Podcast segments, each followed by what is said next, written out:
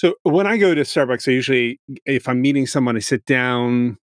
I don't buy a coffee because, or, or maybe I do if they're a little bit late, or maybe I wait. Like if I want to impress them with, "Hey, how you doing? Can I get your coffee?" Wait to have to buy them a coffee when I get my coffee, kind of thing, well, right? It's feeling a bit meta because, like, it took me as you're describing that, it took me back about 20 years. We would go to Starbucks every Thursday morning and just sit there because we didn't have an office.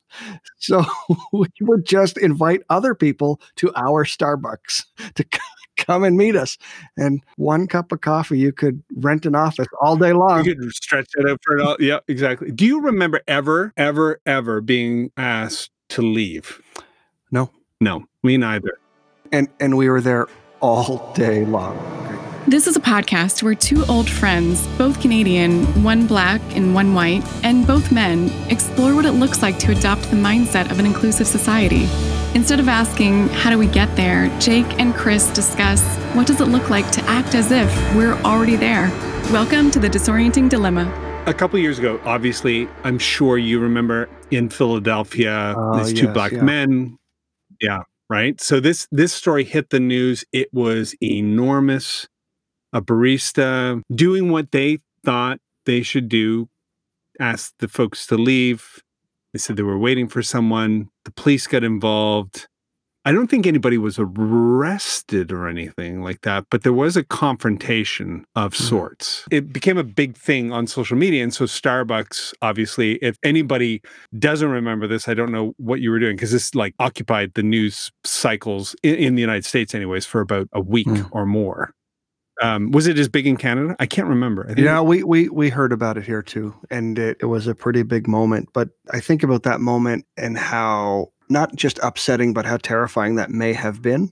You know, it's one thing to call the police, but if those folks have had previous interactions with police that haven't gone well, or maybe just believing that a police encounter could end in death. Yeah. Right. This is um, it, Yeah. it certainly ratchets up the. Uh, I'm sitting here hanging out, waiting for a friend or doing whatever they were doing. And the next thing you know, the police are there. Really, that phone call is uh, is an important decision in that story if Yeah. it goes badly. Yeah, I was trying to imagine when I first heard the story, if somebody had said you have to leave until you get a coffee, I probably would have said, "Well, I'm just explained it." And if they didn't take that explanation, I wouldn't know what to do. And if the police came through, I think, "What world are we living in? Like, what? Why did you have to call the police?" It just would seem like an unnatural escalation. And that's me as a white guy with all of my privilege being completely disoriented. But unfortunately, in this area of Philadelphia, African Americans are disproportionately stopped by police because it was in the city uh, center city neighborhood more Mhm. than uh, anywhere else. I guess this is what one of the reports, according to the Washington Post, anywhere else in the United States, which I thought Wow. was crazy. So, like you're saying, there had to be some learned responses on, on everybody's side, right? Some automatic settings that just started to click in. Yeah. And I can't imagine what that would have been like to experience that in that way, obviously. Where, where where did that all uh, all end up? well, I mean, I remember that part of the story, but I don't remember the resolution. Yeah. Well, Starbucks, obviously, the CEO, Kevin Johnson, issued a statement. He apologized, but he wanted to go a little bit further. So he decided look, we have 8,000 stores in the US. So on, Oh I think it was May 29th, the end of May or something like that, 175,000 employees were going to go through implicit bias training or unconscious bias training. And for many people, this is the first time they heard the phrase. That phrase has been around for a while, but this is the first time it was front and center. And that was a big deal. Starbucks closing all of their stores. I mean, I think they're open on Christmas Day for Pete's sake. So that was pretty big. Yeah. Well, eight. What'd you say? Eight thousand stores, and Yeah, they closed on one day. One day for an afternoon. Yeah. Did it change anything? Well, uh, well, it's interesting. They they they were looking to prevent discrimination in the stores. I- thought a couple things were interesting about that. One, Were Can- they? Canada followed suit. Well, I, I guess that's what they said in the statement, right? So, because they did, obviously they did not want to be in the news Right. again about this. But what was interesting is how many people who are baristas are mm. from the black community and still went through this training. I mean, it, it was it was just interesting. But the question was that everybody had, will it work? will implicit bias training for four hours on a Thursday afternoon, whatever it was, will will that solve the problem? So I, I, have no idea how how it went. I actually hope that it had some impact, but I my gut tells me that it probably didn't. I mean, it feels like just the way you you framed that up, more of a reaction than a response. Mm. So something yeah. that is quick quickly cobbled together. We will do something. We will take a swift and decisive action. We will educate. Yeah. yeah. We will close everyone down. It's not dissimilar it, to you know these one and done trainings that we we throw at folks and we hope it sticks. It comes from the right place.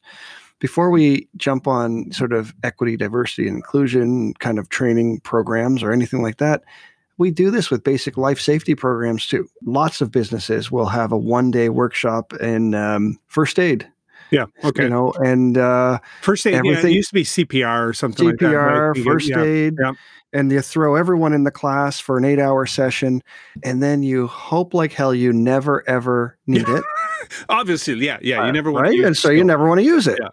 the problem is you never use it so that when you need it it's gone yeah uh, and it's not uh, we freeze up. We don't know what to do. Right. Even though we have that nice certificate on the wall, yeah. we, we haven't moved it from that sensory memory place through our short term, encoding it to our long term memory yeah. so that it's there for recall. Like if I meet, meet you for the first time, I say, Hey, my name's Jake. And you say, Hey, it's Chris. In my mind, the next few seconds, I'm going, Chris, Chris, Chris. yeah, yeah. Chris. Oh, I right? do you do. You, I do the same thing. I try to use it though a couple times. You know what I mean, Chris? You know, and I'm trying to yeah. I'm trying to encode that so it's there for my recall. The next time I see you, it's right there. Right. I'm not going to purge this. Right. Uh, I wonder if that's what we do to to remember a name. Mm-hmm. If we go through this process to try and encode it in so it's there so we can recall it later, it doesn't sound like that process is there in a one and done training like what is a sustained commitment to constantly rehearsing so that it actually becomes a bit of that second nature so that you're just going there automatically?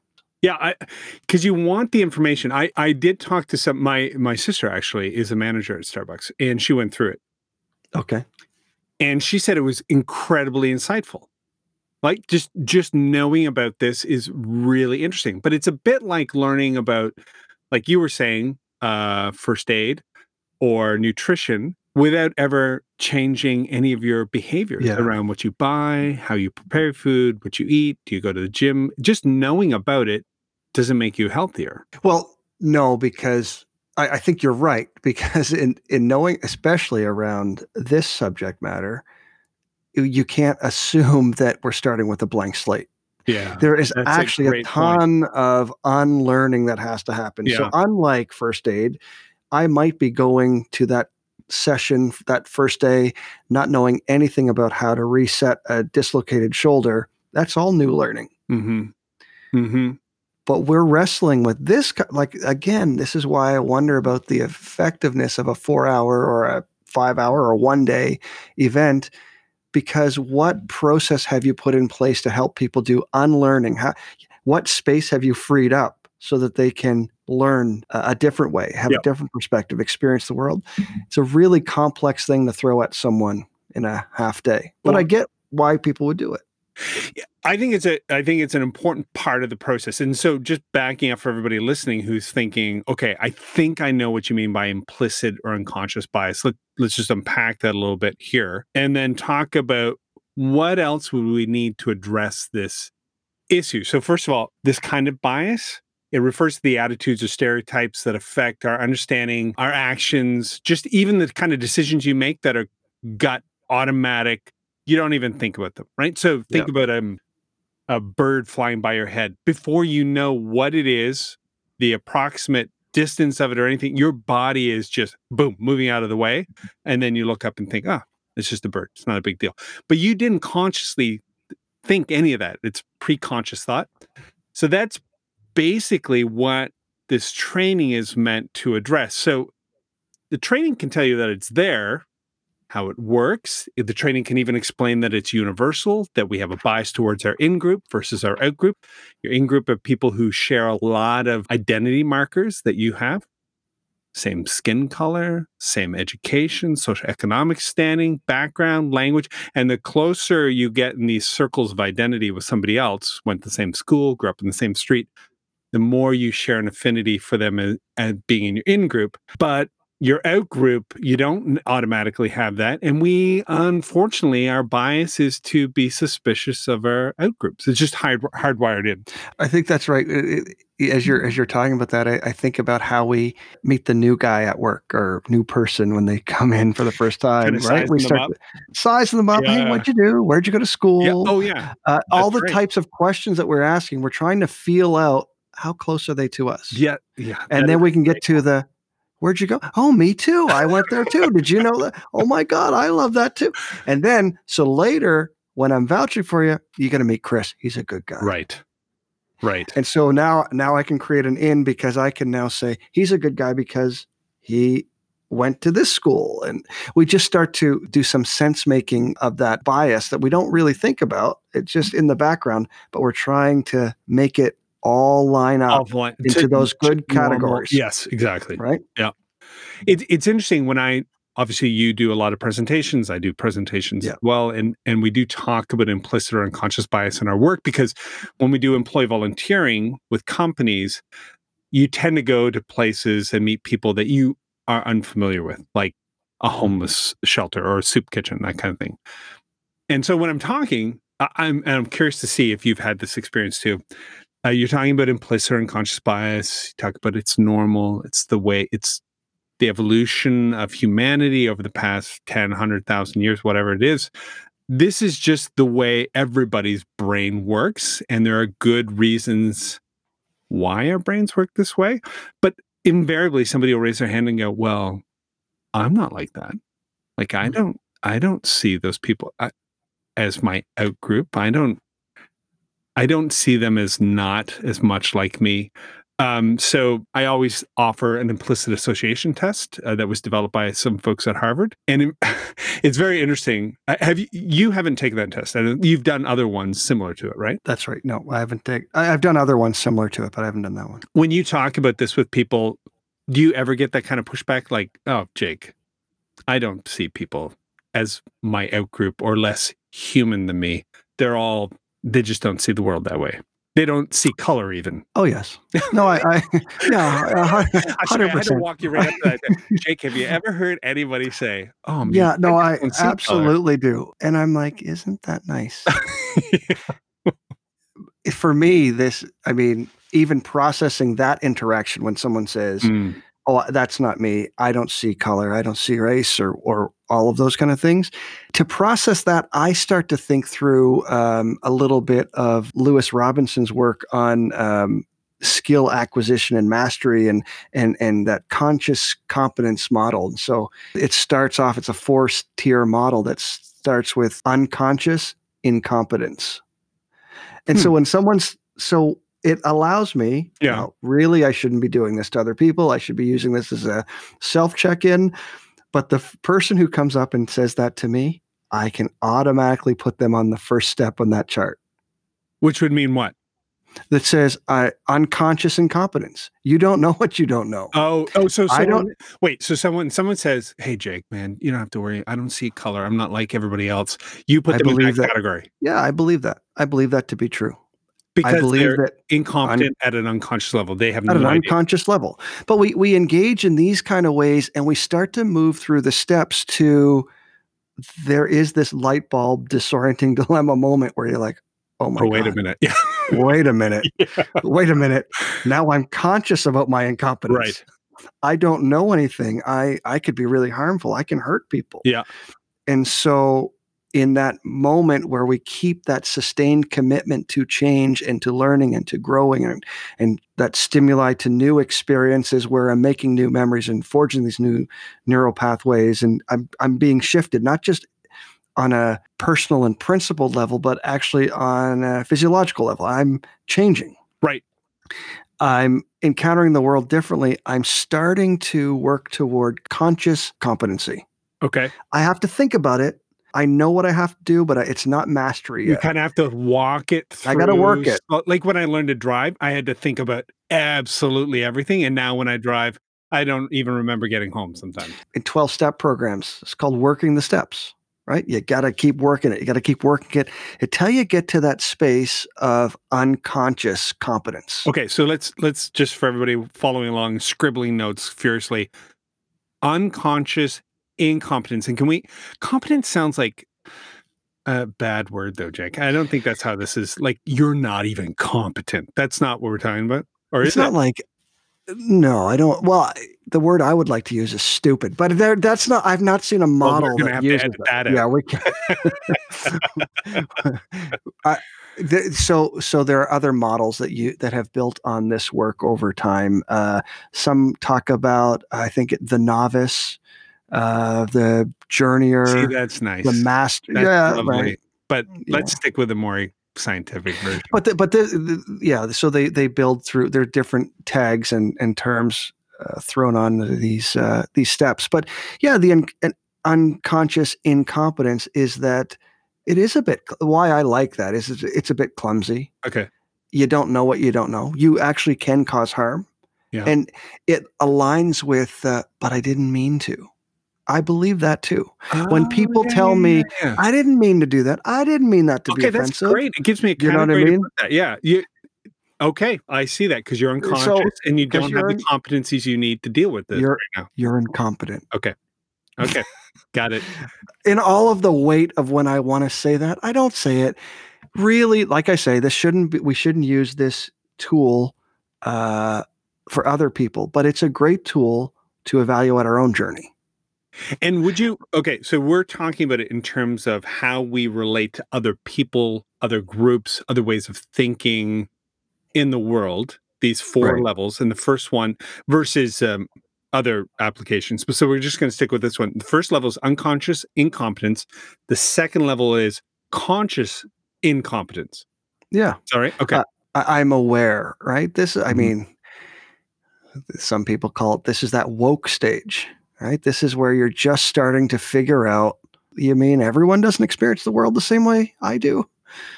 Wow, I have caused harm to people just by existing in these power systems and structures.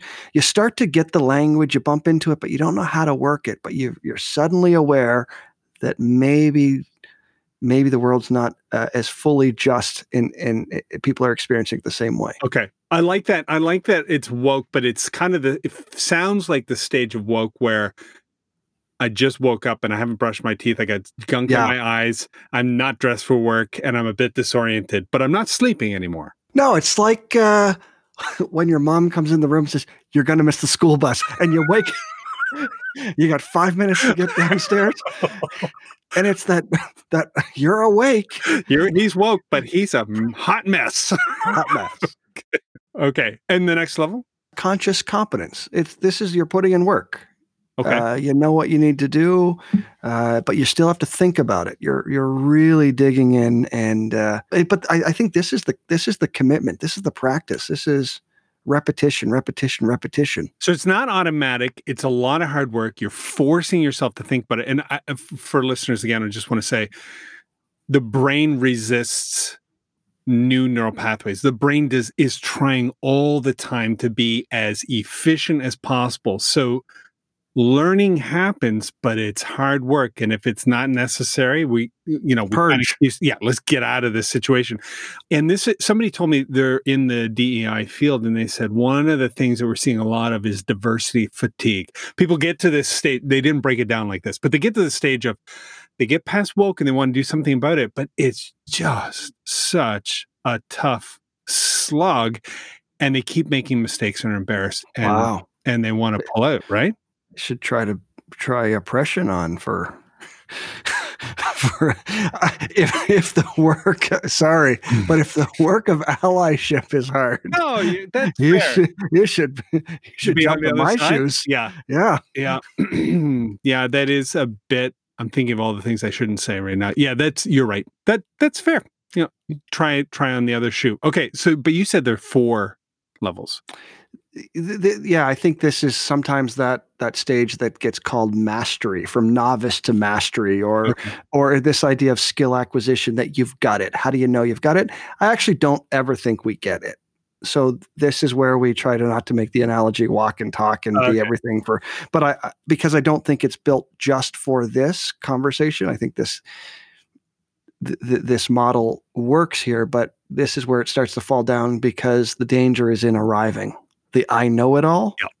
is the worst kind of Yep. woke.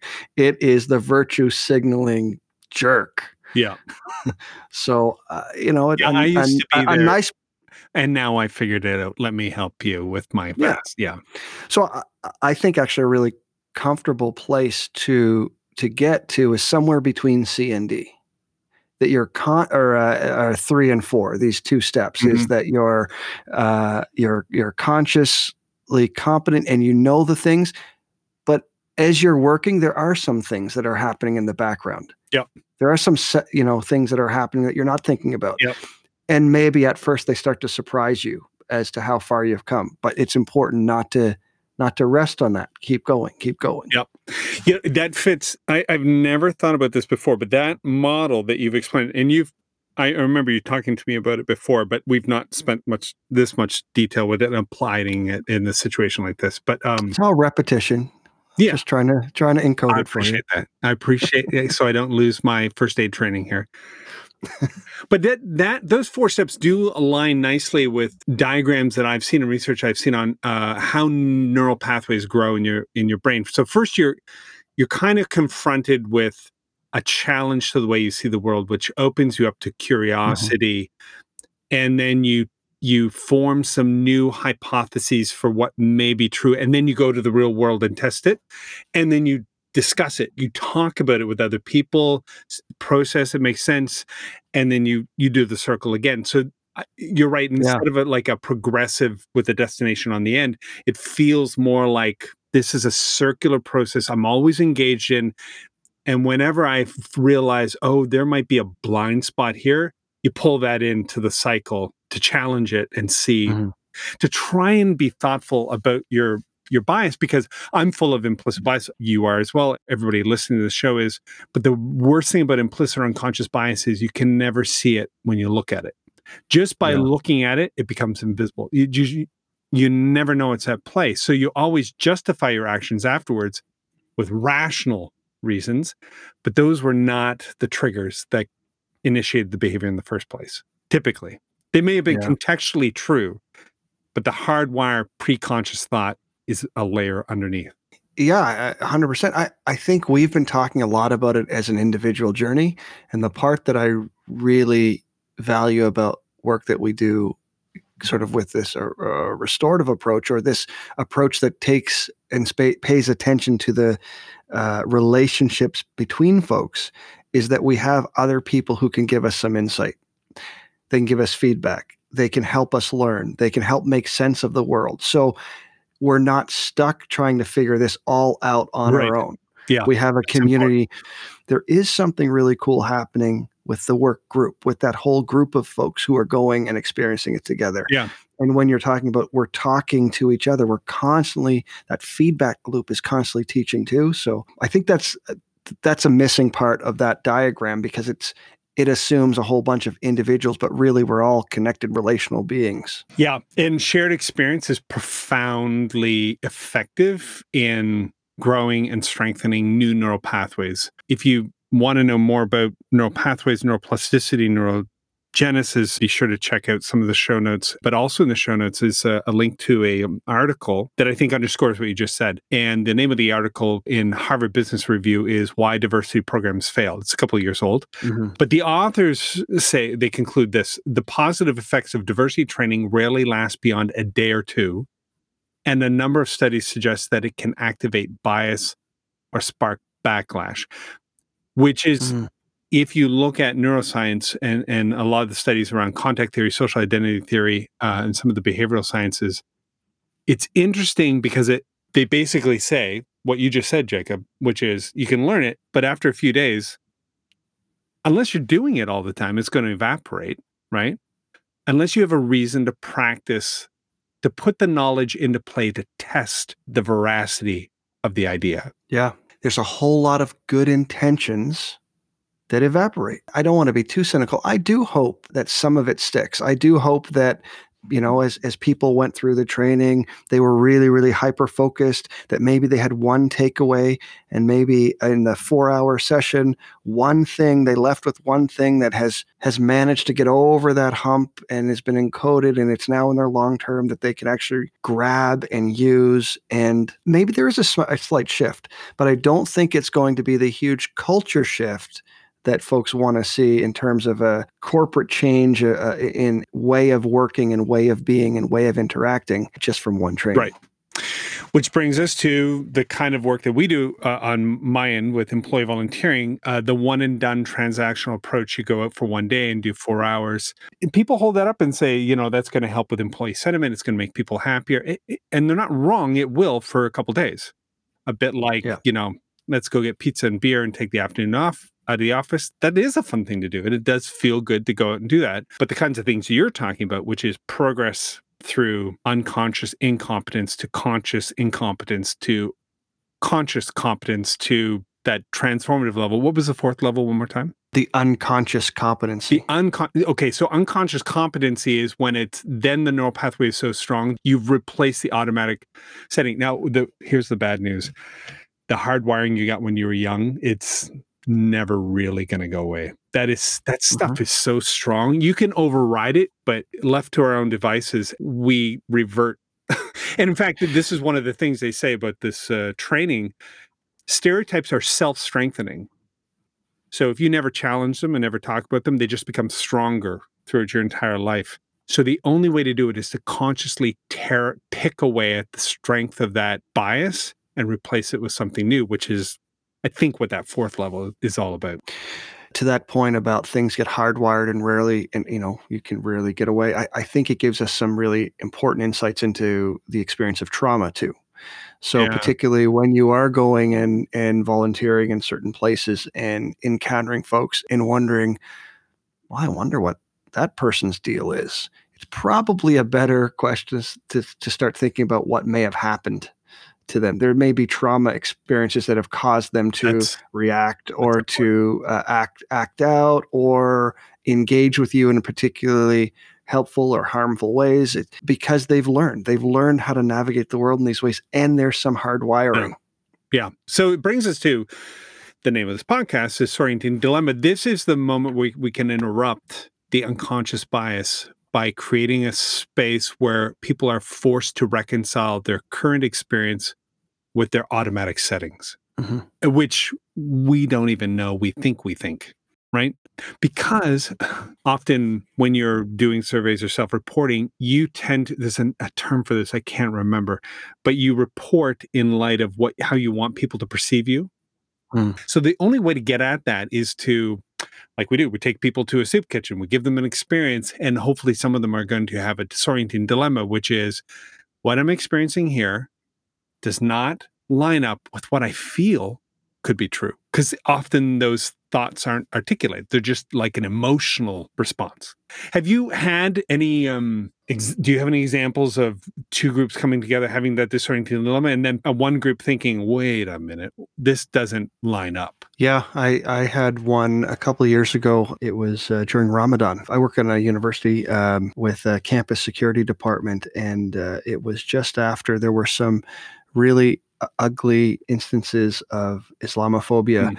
And anti-Muslim violence around the world. Not not here in Halifax particularly, but around the world. It was reverberating and having an impact here locally. So it's on and, the news and uh, people are seeing it. It's on yeah. the news. It's in social media. People's families. The, the community is connected in, in in ways that folks were hyper vigilant about any get-togethers of uh, any groups of folks getting together. And so it was coming up to Ramadan on on campus, and one of the folks that I work with, he, he had the opportunity. He he's a Muslim security officer, and he was praying with some of the students. They got to talking about how they would feel comfortable if we were had a presence there at Ramadan so that they could feel safe while they prayed. There was going the to be a, a, group of students. Yeah, okay. yeah. yeah, So could the security team, is a bit of a weird request, but could the security team come be there mm-hmm. so that the students felt safe to pray? And so we thought about it and yeah, well, of course we we could do that. We would do that, but we wanted to help join the celebration. So it was more than just about could we stand at the door and make sure no one got in to hurt people, Right. although that was the ask Right. In the very Right. beginning. As we started to think about how we might show up as part of a community differently, we organized and were able to bring food and and the word got out that this would be a safe space. Okay. So people started to say, "Hey, we should come have uh, uh, we should come have an iftar uh, a breaking fast meal uh, here with us on campus because it's going to be safe." And we expected like maybe 30, 40, 50 people would show All up students? because that had Yeah. All Yeah, yeah. we we assumed that it was going to be all students. When word got out, we had like 3 to 400 people show up Yo. they were from the community they had their kids they had grandmas grandpas like the community came out because they heard that this would be a safe space. Oh my goodness. but that wasn't even the shift the shift was that i think for my team who was who initially was tasked to stand at the doors Yeah. were then invited in to eat were invited not just to stand at the doors to keep safe, but to become part of community, sit to sit at the table, to eat, to uh, engage with, and it really shifted as a community what we can do and how we connect with each other. Mhm. What started with feeling like a very other situation. By the end of the night, people were eating together, and when it ended, everyone just grabbed a chair and cleaned up, and there was security was sweeping the floors and putting away tables, and every everyone was doing their part, and it cool. actually just felt like cleaning up. Yeah, it was it was a really cool shift for what it meant for my team as well. See, that's a, I. We talk about um, in employee volunteering, corporate citizenship. Helping is so important, and it's hardwired in. And human beings want to help other people. Typically, your in group is the go-to group, but the real value can be moving beyond helping the other to find a place of belonging, where we bear together the burden of the issues that our community face and work together as equals to come up with solutions. Belonging is helping, but so much better. And it's it really sounds like that was a step. Now that was just one experience. So what was the stickiness of that experience in your mind? so for us, I think that that moment it was that unconscious incompetence was to think that the only thing that we could do to be safe was to stand at the door. Okay. It, it was task significance. If I stand here and I keep the bad Yep. guy out, Which makes sense, obviously. right? Yep. We didn't actually have a threat. We weren't responding to a threat. And so the invite to come in, to step away from the post, step away from the front door to actually sit at the table was a shift. Not everyone was comfortable with it. So it took a few folks actually going to do it first. A few people sit down. And so it was kind of, you would see one guy saying, What food? Yeah, sure, I'm in. And he's in the food line. And meanwhile, a couple others are standing on Yeah. the wall going, Well, I'll watch and make sure, or I'll just keep an eye. By the end of it, it took some time, but people started to move into that place of, Well, maybe this is okay. Yeah. That's Right. So yeah, it was kind of cool. That is pretty cool. Okay. So this brings us full circle. And I think the interesting opportunity here is not to ditch diversity in training. I am fascinated by the insights that you can gain from this material and from the tests that you can take online and raising awareness. I just think companies have an incredible opportunity to couple that training with real world experiences so people can move through the unconscious incompetent to conscious incompetent and so on and so forth. And understanding it's a cycle it's not a destination but with employee volunteering programs giving programs companies really have an incredible opportunity to shift even the national mood and perspective and understanding on a lot of these issues in a very help the community kind of way like it's really good practical experiential learning that can be had here Absolutely. I, so outwardly, I think it looks the same. Like I don't think anyone has to throw away and say. Anyone listening would say, "Oh my God, we're doing it wrong." right Keep doing it. This is about a, a- an approach and the underpinnings of the program. So helps understand what's happening in the background. But if you've got planned to go to the soup kitchen, you should still go to Yeah. the soup kitchen. You should still do that and, and stay engaged with your program. But understanding that as you engage in the program and invite people out, you're inviting them out to more than an event. Mhm. You're That's inviting them out when it's done to some hardwiring, some uh, some tinkering, and I I think what we want to do is let people know it. We don't want to be subversive about it. No, about that's it. it. Like Let people know that we're this is the Yes. journey. This is you will be, and this is I think the value of the brief and the debrief because you have the event, but you also frame it up for people. Yeah. Here's what you will experience. You're describing the stimuli before it happens. It's it's the required reading before you come to class. You come to class, you take notes.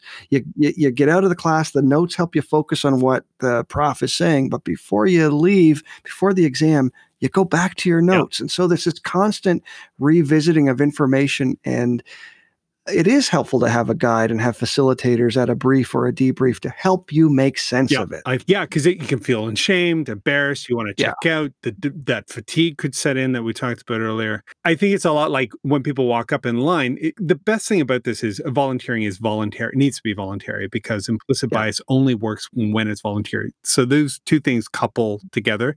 People feel like they're being made to change their mind. The stereotypes strengthen. The bias becomes aggressive. But you do want to let people know, hey, this is not the bus. This is a roller coaster. So you're going to expect a quick drop here. I mean, giving people a heads up, I think that's a really important thing. And I'm so used to it, I tend to not even think to mention that. So I'm really glad you did. That's good. Cool. Well, This has been fun. yeah, thanks. I, I really appreciate that. That model, uh, I'm going to start trying to use that more because I think that's very insightful. Is there a name for that model? Uh, yeah, we'll we'll refer to it in the show notes, but it's that uh, conscious competence model. Um, but we'll, we'll I'll, I'll I'll drop a link. Yep. And as usual, thanks for joining us for this conversation, everyone. This podcast is brought to you by the RW Institute, produced by Daniel Parker, recorded remotely in Los Angeles from Baltimore, Maryland, and Halifax, Nova Scotia. Be sure to subscribe so you can keep up with the conversation. Care to react? Submit your comments at rw.institute or on the comment feature where you're listening now.